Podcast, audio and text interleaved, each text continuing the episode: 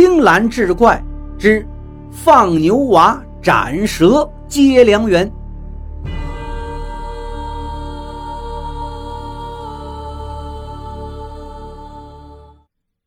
书接上回，招财进宝两个人就用绳子系在竹篓上，让放牛娃坐进竹篓里，把他放了下去，然后准备等着再把张小姐拽上来。放牛娃来到洞里一看。那条白蛇已经死了，张小姐正在旁边哭泣。放牛娃就对如意小姐说明了情况，又拿出一对玉镯子作证。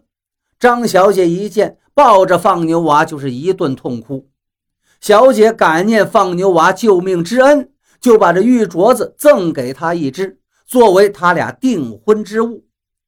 招财进宝等得着急，就在洞口高声喊叫，催他们快点上去。可是那个竹篓很小，一回只能装一个人，哪个先上去呢？放牛娃跟小姐互相推辞了一下，小姐拗不过他，就答应先上去。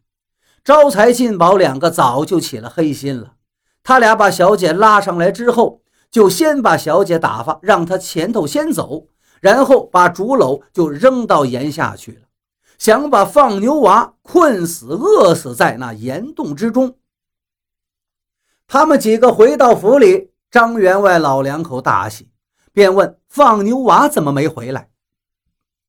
招财道：“放牛娃在救小姐的时候掉到檐下摔死了。”张员外是个守信之人，就把女儿许给了招财，择日成亲。进宝呢也不争执，因为招财早就给他塞了很多的银子。放牛娃见小姐上去了半晌，不见有人把绳子放下来。料定是招财进宝这两个人起了歹心，想让自己困死在这儿。放牛娃心想：我得自己救自己呀。于是就在洞里转悠，寻找出路。终于看到前方不远有一线光亮，赶紧摸了过去。原来这是一个小洞口。放牛娃钻出山洞，趁着月色，顺着这山沟朝前走去。他走过了一户人家门口。他走过一户人家，听到屋里的人正在嚎啕大哭。放牛娃实在是饿得忍不住了，就走过去敲门。也真是奇怪的很，他这一敲门呀，屋里的人就都不哭了，而且一个个欢欢喜喜的把他接进了屋里，还热情的端茶款待，连称救命恩人来了。放牛娃不明就里，这家主人说道。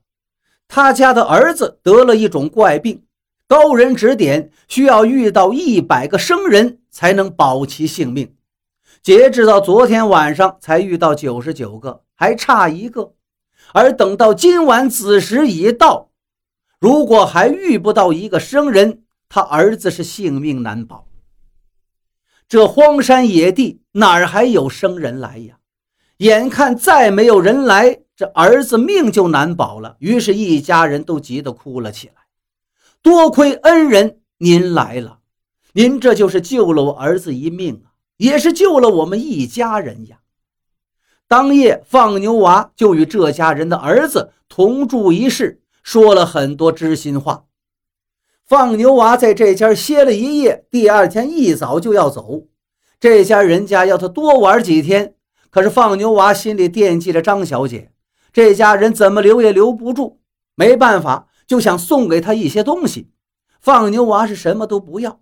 那家主人道：“恩人呐，您看上哪样就拿哪样，无论如何，您总得选一样啊。”放牛娃突然想起昨天晚上那家的儿子跟他说的话，说我爹非要送你东西的时候，您什么也甭要，您只要屋梁上的那个冬瓜。放牛娃于是说道：“您老人家非要送东西给我，就把屋梁上那个冬瓜给我吧。”主人一听，他万万没想到，没想到放牛娃会看上这个冬瓜，心里颇有些舍不得，但是自己一言既出了，只能硬着头皮说：“你要非要这个冬瓜也行，你呢，你叫他一声，如果他掉下来了，你就只管拿去。”于是放牛娃就喊了一声：“冬瓜，冬瓜，你跟我走吧。”说来真是奇怪，那冬瓜扑通一声就掉落到他的面前。主人一看，告诉他说：“我家这个冬瓜可是个宝贝呀，我当初就是靠它起家发财的。你如果饿了、累了、差了任何东西，只要叫一声冬瓜，自然就有了。”放牛娃这才辞别了主人。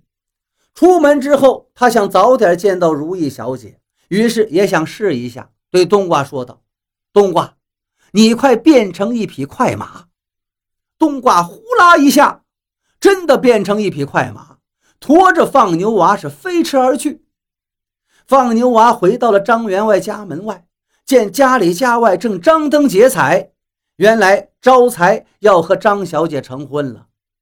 放牛娃知道是招财捣的鬼。就想好好的惩治他一下，他悄悄溜到了小姐的后门窗下，把那只玉镯子从窗子里丢进小姐的房内，还给了小姐。随后，他大步走到张员外大门对面的地坝上，把冬瓜往地上一摆，说道：“冬瓜呀，我今天晚上要结婚，我要一座有四十八间金砖玉柱的大宅子。”说完，就倒下去睡着了。等他醒来，果然眼前已经建起一座金砖玉柱的大宅，把张员外一家老小，还有那些来吃酒的亲戚朋友，全都吸引了过来。招财进宝，张小姐、张员外都在其中。这一看不打紧，放牛娃就把事情的真相是和盘托出。招财进宝一听，吓得转身就跑。放牛娃叫了一声。冬瓜，冬瓜，你去把招财进宝给我捉来，送到官府。冬瓜领命，呼的一声飞将出去，揪住了招财进宝。张员外老两口也连忙认错赔礼。当夜，放牛娃就和张如意小姐结成了一对美满夫妻。